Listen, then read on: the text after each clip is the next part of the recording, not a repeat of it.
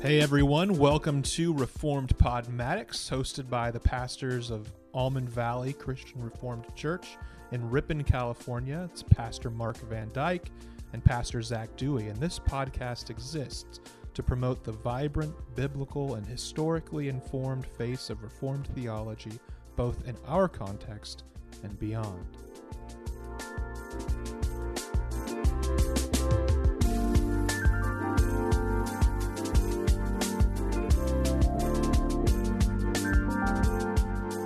Hello again, everyone, and welcome to Reformed Podmatics. I am Pastor Mark. And I'm Pastor Zach. And we thank you for joining us this week for a conversation that will be on the thoughts and minds of many people in the coming week. That is a conversation about the life and work and theology of Dr. Martin Luther King Jr. And so We're hoping to have a bit of a shorter episode. This is kind of a primer on what the situation was that Martin Luther King Jr. lived in and sought to remedy.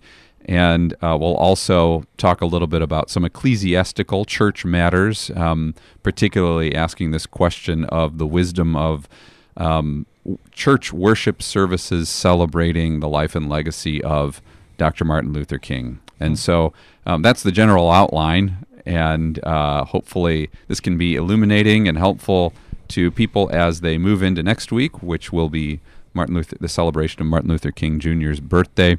And I don't think we're being reactionary or trying to cancel anyone during this conversation, but yet at the same time just have our eyes open about some of the wonderful things that the Lord accomplished through Martin Luther King Jr., and also some of the cautions that might accompany a rose-tinted view of his life. Yeah, so a lot of this falls into that category of how do we properly understand and learn from heroes, whether they're our heroes or heroes of the church or of broader society or so on.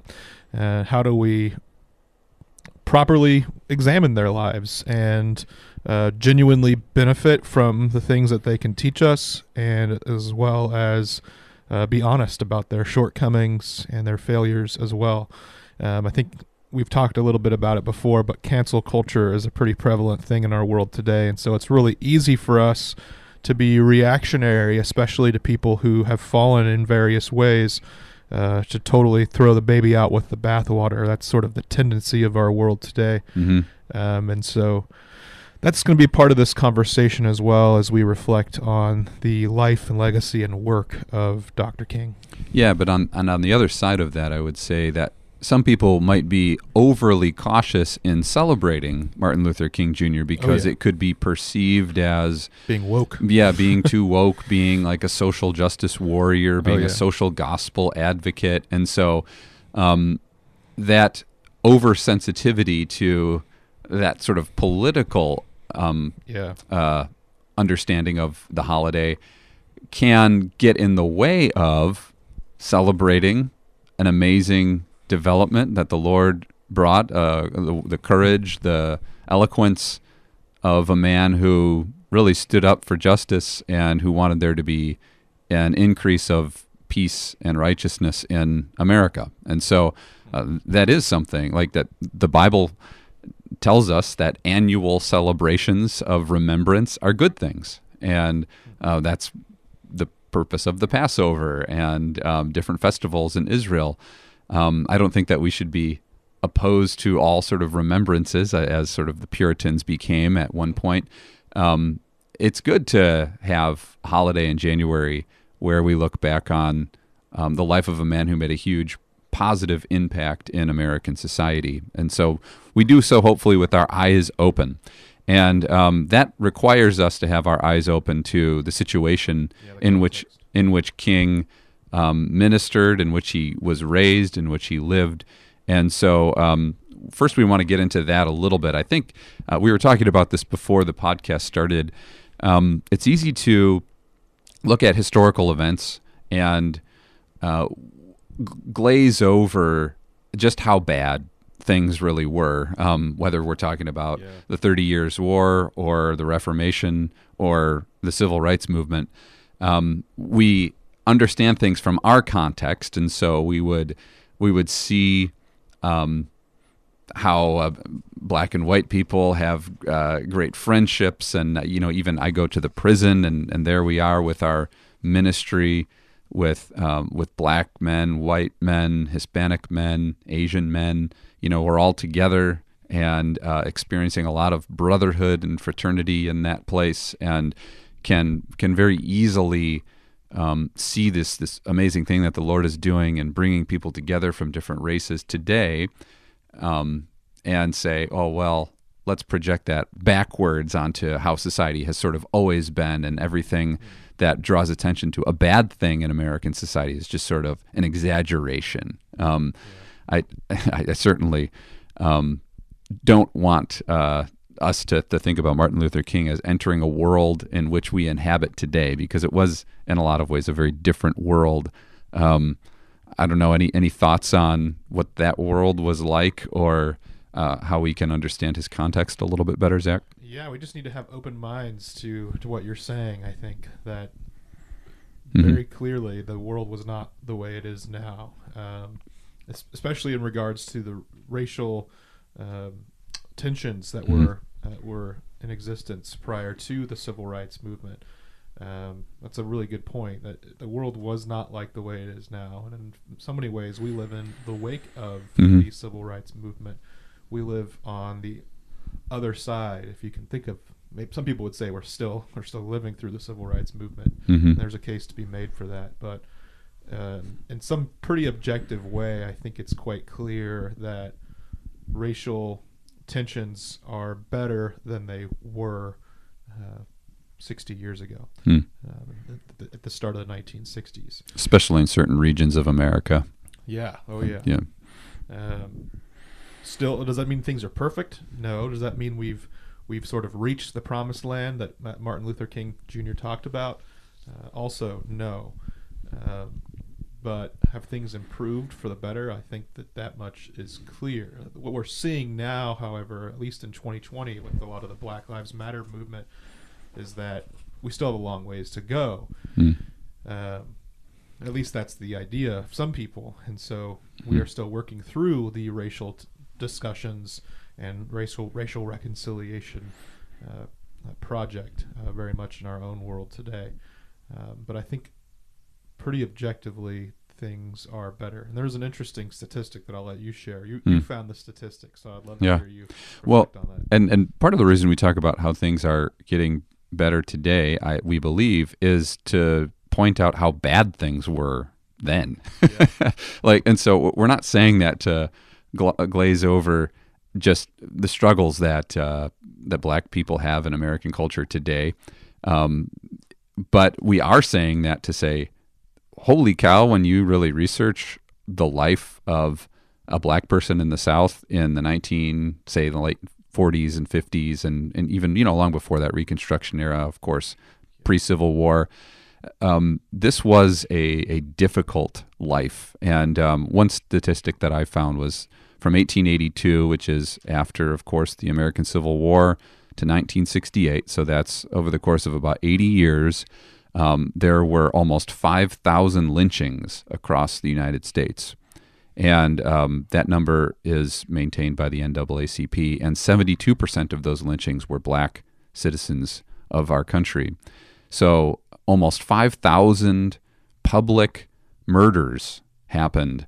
A lynching is actually a pretty precisely defined term. It's where it is believed that somebody has committed a crime, and instead of allowing for the process of justice to unfold as it should according to the Constitution, a mob or a group of people enacts sort of a vigilante justice and just goes and finds somebody, and regardless, no trial has happened, regardless of their innocence or guilt or the evidence, this person is murdered publicly. It's not even nearly proportional to the crime. Right. The act of lynching, often it's you just looked at somebody the wrong way, or you looked at somebody's daughter the wrong way. Right, and so that would be the famous Emmett Till case, where he was accused of flirting with a white woman in a drugstore, and was very, very terribly tortured and killed. And so that killing of Emmett Till was the breaking point for a lot of people. There were others as well. The lynching of Jesse Washington in Waco, Texas, was also an incredibly terrible event. That pictures were taken of this white people surrounding a black man being murdered, smiling, laughing, while he's being tortured is just an unthinkable thing, and it is a real thing that happened in America. And so we start with lynching because it's the most direct, and I would say it's the most direct threat to the actual life of black citizens of a black citizen in America. There are of course other issues, but that's a pretty shocking number too. It'd be easy to think that would just be over the course of, that's almost 90 years. That's 86 years, 1882 to 1968.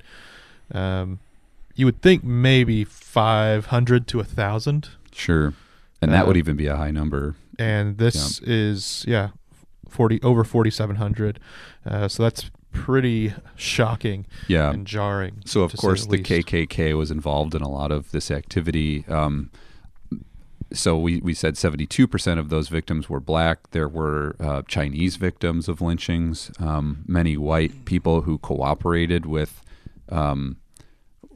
caring for black citizens or getting involved in causes that would, say, be lead towards desegregation, things like that, could be the victims of a lynching as well. So there's this possibility for any person, particularly living in the South, that one false step would lead to no trial, just sort of vigilante justice being meted out to you. And so that it is a strange thing to think about, living in that world, but that was the reality for a lot of people in particularly the American South, but in other states as well. I want to say there's something like only 7 or 8 states in the Union where there have been no officially recorded lynchings. And so that means that in more than 40, there have been, which is a sad reality. But particularly where Martin Luther King Jr. comes into the conversation is regarding legislation to protect the civil rights and advance the civil rights of black citizens of America. And so I would put those in 2 categories. There is first the right to vote, and that came, of course, through the Civil Rights Act, the Voting Rights Act in the 60s, and the effort to overturn segregation policies. So segregation, of course, being mandated in many southern states, really all states of the southeastern United States from Texas to the Atlantic Ocean, mandated segregation in public schools until Brown versus the Board of Education in 1954. So this is a very different world in a lot of ways. And it didn't just change overnight. I think that sometimes when we look back at historical movements and moments, we want to say, oh, Brown versus the Board of Education happened, and then everything was integrated and good again, or good, maybe for the first time. But that was in 1954, but in the 60s still, you had somebody like George Wallace preventing black students from enrolling at the University of Alabama, except for the National Guard coming in to telling him to stop. And so that's 10 years later still, where segregation is still being practiced. And so Martin Luther King Jr. Rallied people to these causes, drawing attention to them, and did so often from a very stirring and eloquent pulpit. So he would preach sermons in churches, and he would, of course, had his famous "I Have a Dream" speech and so forth, going around, writing letters, getting involved in both political and church matters. And that's something we can talk about too, is just his brilliance of communication, which really helped get the message across in a profoundly powerful way. Anybody who listens to Martin Luther King, the first thing you'll notice within seconds of him starting to speak is how spectacularly powerful he was in the way he communicated. Mm-hmm. And that was also true of his letters, too. I can remember reading the letters from the Birmingham jail as a child in elementary school, and understanding what he was saying and being really captivated by what he was saying. And you listen to him, all the speeches he gives, they're just eloquent. Mm-hmm. And not only are they brilliant poetically in the way that they come across and the cadence and so on, but you could tell he was a mastermind of what he was doing. Mm-hmm. And that's always been really interesting to me as somebody who teaches and preaches, just thinking about how much that sort of thing matters. The form of your message, the form and the content must go together. If you just have content, but it's humdrum and dry, it's not reaching its full potential. Yeah, so there's an appeal to not just the mind, but the heart. And I think that is one of the legacies of Martin Luther King, is to have that great combination of deep thought. And in preparation for this podcast, I read through quite a few of his letters and sermons and things of that nature, even some papers that he wrote during his time at Boston University. And he was a massive intellect. He was an extremely well-read man. Yeah. He was widely read as well in terms of the breadth of his knowledge, covered a very large span of different approaches to the world. And so I think that is one of his legacies, is to combine that ethos and pathos, the character of the message with the heart that you're trying to reach in speaking. If he had just been writing or speaking in a technical way, like an intellectual way, it would have hardly had the same effect. But yeah, he reached people's hearts. He captured people's imaginations for what the world could look like, which is at that time probably quite difficult to do, to imagine a world where there is peace between the races. There is a sort of legal equality, if not a real social equality. You have to change not only people's minds, but you have to help them form an imagination for what the world can look like. And you do that by speaking to their heart. And that is what he did. Yeah, and another thing that I appreciate is the connection between that he was very clear about making between the error or the grievance that many black people had with the solution that they were seeking. And so it was often a very direct correlation. Yeah, pinpointing the issue. Yeah, and so, for example, looking at voter rights in Alabama and then having the march to Selma, for that very specific reason, and people knowing what they're about, and the goal is tangible, it is measurable. I mean, this can't, of course, always be the case. There are all kinds of times in the Christian life where the goal is not going to be exactly measurable, but I think that part of his great success was finding those battles that were... We can measure what success will look like here, and we can see progress here, whether that's a sanitation workers union or a bus boycott in Montgomery, or the voting rights issue in Selma, and so or even imprisonment issues where he's getting arrested, and people are becoming more and more aware. Wow, people just get arrested for really not doing anything, and bringing attention to that. To that specific issue. That's part of the letter from a Birmingham jail. So that contrasts quite a bit from the way that protests are conducted in our world today. Even to speak of the NFL and the kneeling that's been going on there, something that hits closer to home for me is, as a soccer fan, I watch a lot of English Premier League soccer.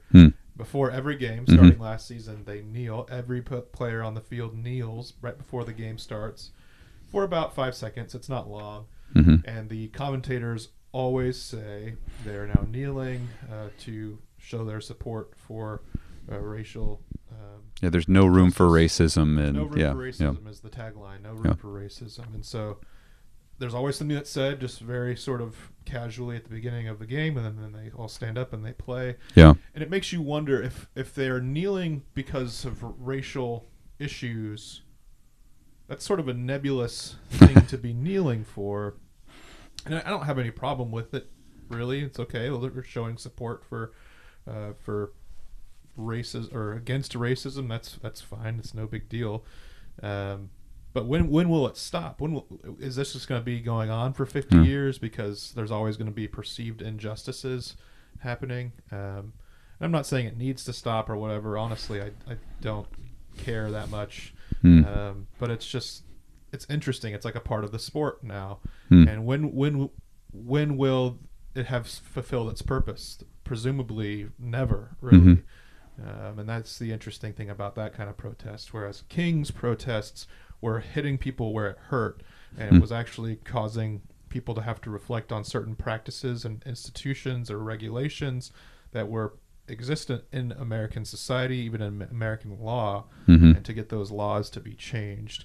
So it was measurable in that way, and it had a very specific aim, and therefore it actually produced the sort of progress that was being sought. Yeah, and there's a satisfaction in seeing those gains when the goals are well laid out. That's not always going to be the case because there is going to be racism until Christ returns. But I see your point in that it can cause people to be disillusioned when you're just protesting generally. Yeah. You know, sometimes defund the police sort of took on that it was just like, we don't like the cops, you know? It was sort of like how it ended up being interpreted. Okay, but what's the alternative? Yeah, and there were some alternatives offered in various cities. Let's put more money into caring for police psychological well-being and encouraging social workers to respond to certain types of infractions and things of that nature. And so some of those are practical considerations, but I think that we could also be honest that a lot of it was just sort of an anti-authoritarian angst that had been building up during COVID and came out in the form of really rebelliousness. It's important always for a Christian to distinguish between what is conscientious objection or pushing back on an injustice that one sees, which is a good thing to do, which Daniel did, and of course the book of Daniel, to distinguish between that good response to injustice or evil with just a rebellious spirit that is. And so sometimes two different people could do the very same action, participate in a protest, for example, one with a good heart and even a Christian motive, and the other person is just there to stir up trouble, whether that is going to the Capitol in January 6th of last year, and there would have been people in that crowd who did not enter the Capitol building who maybe were there for some defensible reasons. Maybe we should do an episode on that. Yeah, but then there would have been others who were just had a rebellious spirit and want to see things burn a little bit. And so no matter if we're talking about Black Lives Matter riots or the Capitol riot, I think that one can look to Martin Luther King's ideals to help distinguish between the productive protester and the raucous and unproductive, even sinful protester. Yeah, that is interesting. Sort of material to think through. Yep. So that's, I would say overall, I think both of us are appreciative of Dr. King's protests. We're appreciative of the civil rights movement in its generalities, at least. Yeah. How could you not be? Yeah. The world is, at least our part of the world in the United States is, I think you can say without a shadow of a doubt,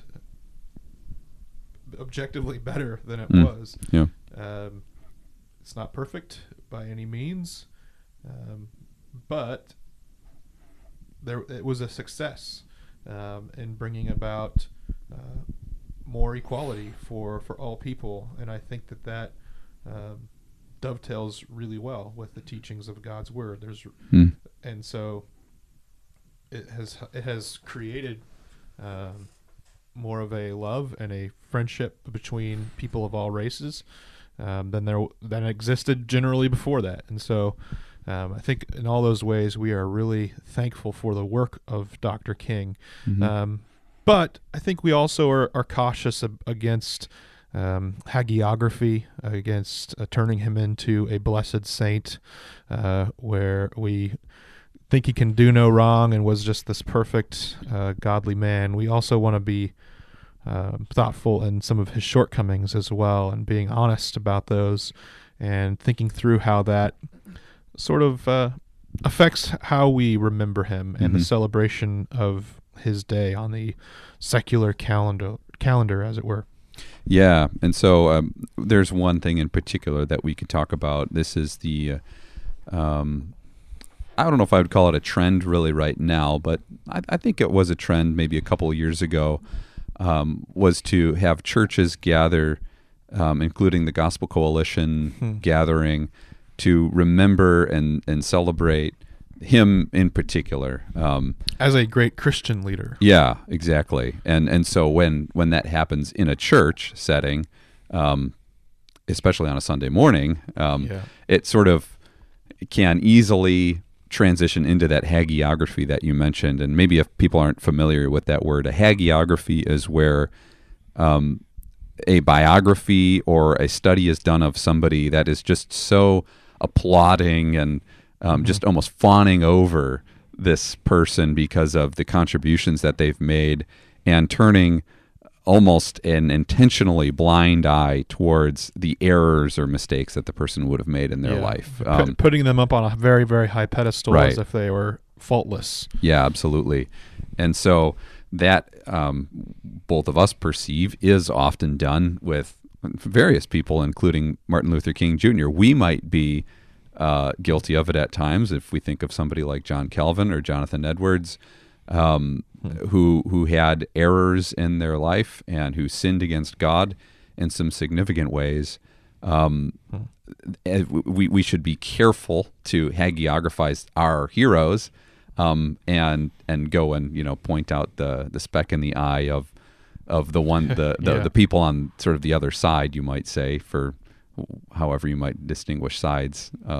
We don't know. But in the case of Martin Luther King Jr., one does need to have their eyes open to two things in particular: theological error and personal moral failing. And so that takes the form of preaching what is often not the true gospel, more of a moralistic approach to Christianity, the idea that the civil rights movement was really propelled by a desire for basically the moral teachings of Jesus to be more realized in America, and often leaving the cross, the forgiveness of sins, the resurrection of Christ more as a footnote to that movement. It would have been good to be more forthright and clear about the gospel itself, being about the forgiveness of sins. Now, one of the themes of Martin Luther King's preaching was that Christians often make the mistake of making it only a spiritual issue, and they are just about going to heaven someday and having their sins forgiven, having salvation. You're going to then go to heaven. It doesn't really matter if my neighbor is suffering. And that is a prevalent issue. It's a fair critique, but that does not dismiss then the lack of mention of something like grace and the forgiveness of sins, of the atonement of Christ, the Son of God incarnate who died on the cross for us. That is the Christian message according to 1 Corinthians 15. That is the gospel that we proclaim. And so King was not only light on this matter, but in some of his writings very clearly opposed some very basic Christian doctrines. Yeah, where the aim was basically moral change in the manner of Christ, or in the way of Christ. So Christ is seen not so much as Savior as he is seen as Lord. And so there's some people who would see Jesus as their Savior, but not their Lord. I think it seems to me that sometimes King, I think, is in danger in the ways that he puts things. of seeing Jesus really just as a moral exemplar. He sort of sets the pattern for how social change is supposed to happen in our country. Mm-hmm. Nonviolence in particular. So yep. He comes after really the heyday of the social gospel movement, which takes place about a generation before him at the turn of the 20th century. So the late 1800s, early 1900s. But I think he's very much in that vein, where he sees in Jesus a sort of paradigm for social change. He is that. But right, yeah. He is that among other more important things. Yeah, yep. Exactly. Yep. And so that is a glaring issue if we're talking about the orthodoxy of Martin Luther. He also, which sort of coincides with this, doesn't see Jesus as being the pre-existent, eternal Son of God, equal with the Father, but sort of has a fatally flawed view of Christ's divinity. So Mark, do you want to read that quote? This we can actually give people something to chew on. Sure. Here. It's from he wrote The Humanity and Divinity of Jesus, and which comes from his education days, right? Yeah, this is while he's being educated. A little earlier. So I think it's written in a paper, and basically to summarize the point that he makes, he confirms the humanity of Jesus, and he tries to explain his view of the divinity of Jesus by using what is essentially a 19th century German liberalism view. Yeah. He even mentions Schleiermacher as being an influence here. And so he says, we may find the divinity of Christ not in his substantial unity with God, but in his filial consciousness and in his unique dependence upon God. And those are some big words there. I'll keep reading to explain a little bit of what he means. It was his feeling of absolute dependence on God, as Schleiermacher would say, that made him divine. Yes, it was the warmness of his devotion to God and the intimacy of his trust in God that accounts for his being the supreme revelation of God. That is really important. Yeah. So it's not in his nature itself, but it is in his closeness to God that his people devotion, saw this, his love. Yeah, sort of example of he would probably read the Apostle Paul in Colossians 1 saying he's the perfect image of the invisible God, by meaning he is kind of a representation of God because he's so loving and morally pure. It's possible that he backed away from that in later years. That's a real possibility, but certainly we can say that the cross, the forgiveness of sins, reconciliation to God, justification, was not at the core of his message as much as kind of the moral teachings of Jesus. And we're not saying all this just so to cancel Martin Luther King Jr. or to say that you can't celebrate him on the holiday, but we are saying it to guard Christians in particular from exalting him as kind of the ultimate example of the Christian pastor, especially, we'll get to in a moment, because of these errors. Not because we disagree with any kind of political thing or even practical approach that he took in terms of protesting and using local civil authority to enact change. Those are all good things. But the theology was suspect, and the personal life, of course, as well. Is well documented that he was he particularly struggled with sexual sin in various ways, being a serial adulterer, having mistresses in various cities, and we don't say this to just tear him down, but we do say it to recognize that that while he did some wonderful things, he was not the paragon of moral virtue that many people have sort of made him out to be. And that's particularly where the hagiographizing begins to happen, is that when we celebrate the great legacy of Martin Luther King, we so quickly overlook the way that he took advantage of women sexually. And it makes you wonder, why are we so quick to cancel failures people who have failed greatly, like one recent one being Ravi Zacharias, or Bill Hybels, or many others. But then we want to also turn a blind eye at the same time to the similar failures of Martin Luther King Jr. Mm-hmm. That is a great problem. And so, from what I can tell, if he holds on to that quote, what he says there about the divinity of Christ throughout his life, just right there, I think you can say, I don't think he rises to the level of a Christian, of an Orthodox Christian. Mm. I think that is a absolute denial of the divinity of Christ as confessed by the historic Orthodox Church for the past 2 millennia. So that right there is not just a red flag, but that is it's a deal breaker. It's a deal breaker in terms of calling him a Christian. Mm-hmm. But then also his lifestyle is extremely sad and disheartening to hear about it.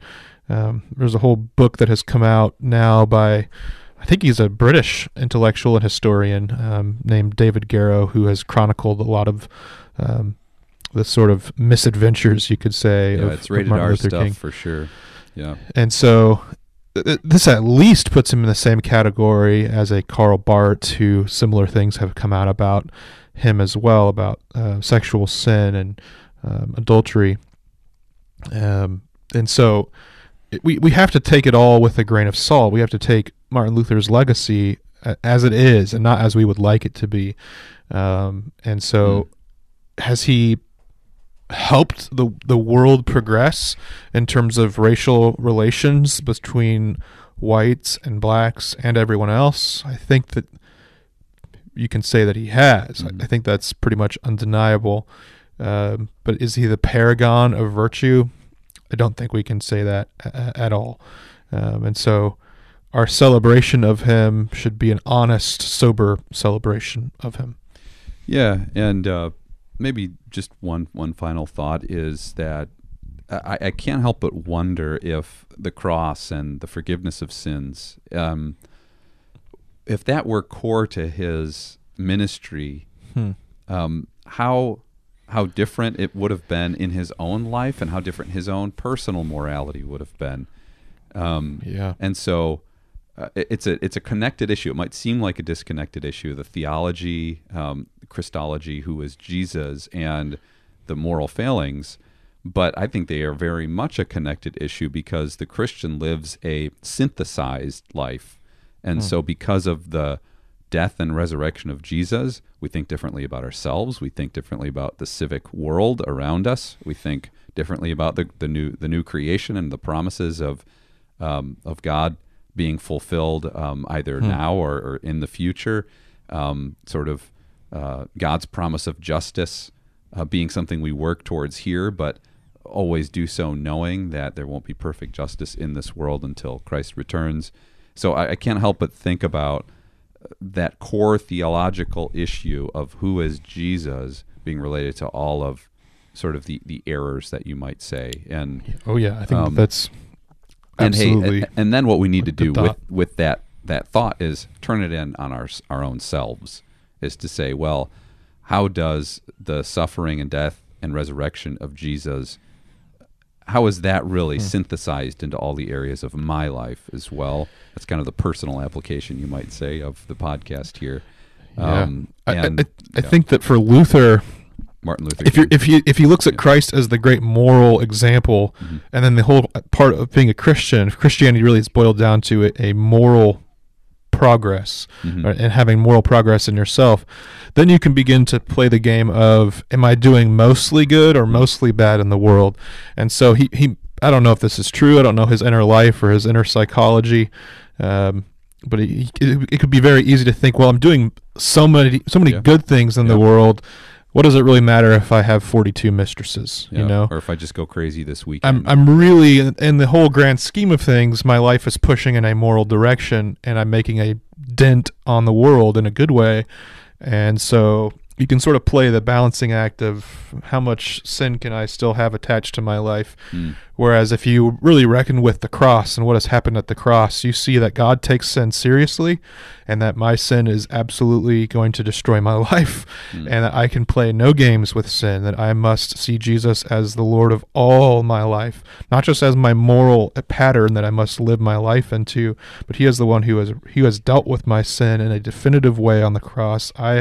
If I am baptized into the cross, I am baptized into the cross and to resurrection. My sins are supposed to be left behind, and I am supposed to live in a totally new life under the shadow of the cross for the rest of my life. And so I think that you're absolutely right.